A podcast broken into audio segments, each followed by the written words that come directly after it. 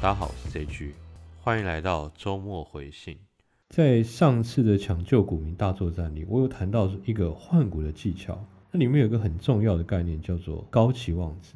所谓高期望值，其实就是要有很好的风险报酬比。那我想在谈到换股这个事情之前，我先讲一讲买股好了，因为换股跟买股这两件事情的本质其实是一样，都是把钱丢到一个我认为可能会涨很多，而现在相对便宜的标的上。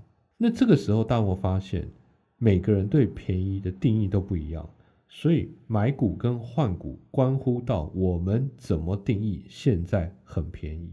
有人用本益比、股价净值比，有人用技术分析来判断超涨、超跌。那对我来讲呢，我是用技术分析加未来性去评估最大利益点在哪里，然后去卖出跟买进。至于怎么知道什么叫很强呢？其实对我来讲，大家都知道，只要能符合涨一倍以上，甚至更多，就是很强。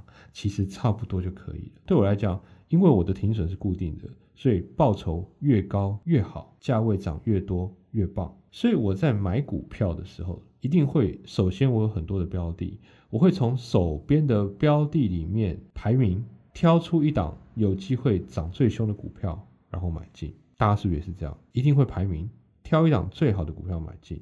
买进的时候，股票趋势不一定是向上的，不一定是财报有赚钱，也不一定是本益比低的。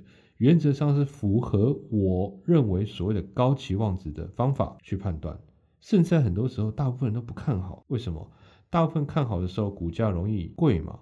大部分人都看得懂，最多最多会让趋势很稳定，但不代表涨幅会很惊人，因为大部分人都看得懂的标的很难有超额报酬，所以我看好。也不一定会买进，因为它期望值就相对不够高。相反的，大部分人看坏的也不一定会继续跌，看坏不代表接下来会跌很多嘛。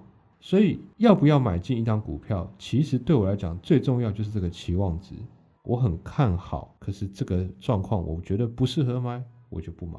那我的期望值的依据的重点来了，我的目标是为了要暴赚，所以当我持有股票的过程里。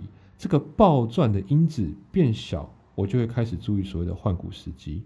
对我来讲，当我持有一张股票，运气很好，它不断的上涨，一直上涨，只要没有新的利多出来，当它的价格一旦上升，它一直变贵，它的期望值就是不断降低。当一档股票不断上涨，然后又没有其他利多出来的时候，我就会开始把注意力放在其他有新的利多的标的上。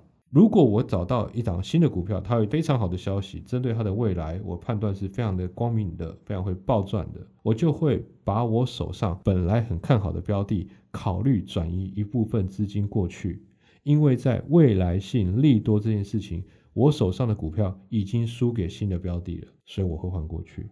所以大家可以发现，价格跟未来性，也就是所谓的利多，就是我判断期望值的依据，而价格。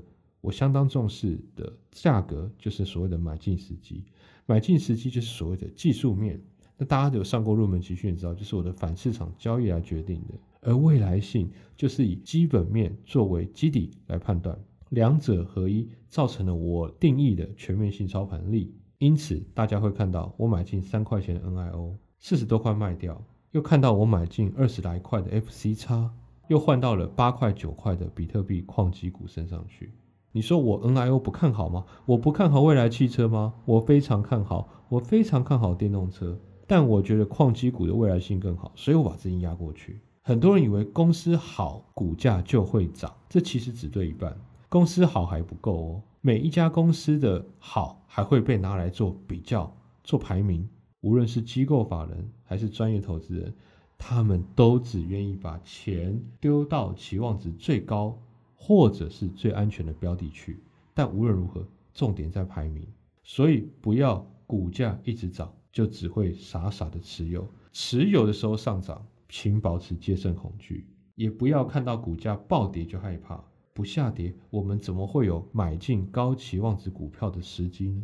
在未来，我还会有很多时间来跟大家分享所谓的期望值跟未来性。今天的周末回信先简单点到为止。希望这一集对大家有帮助。我是 J G。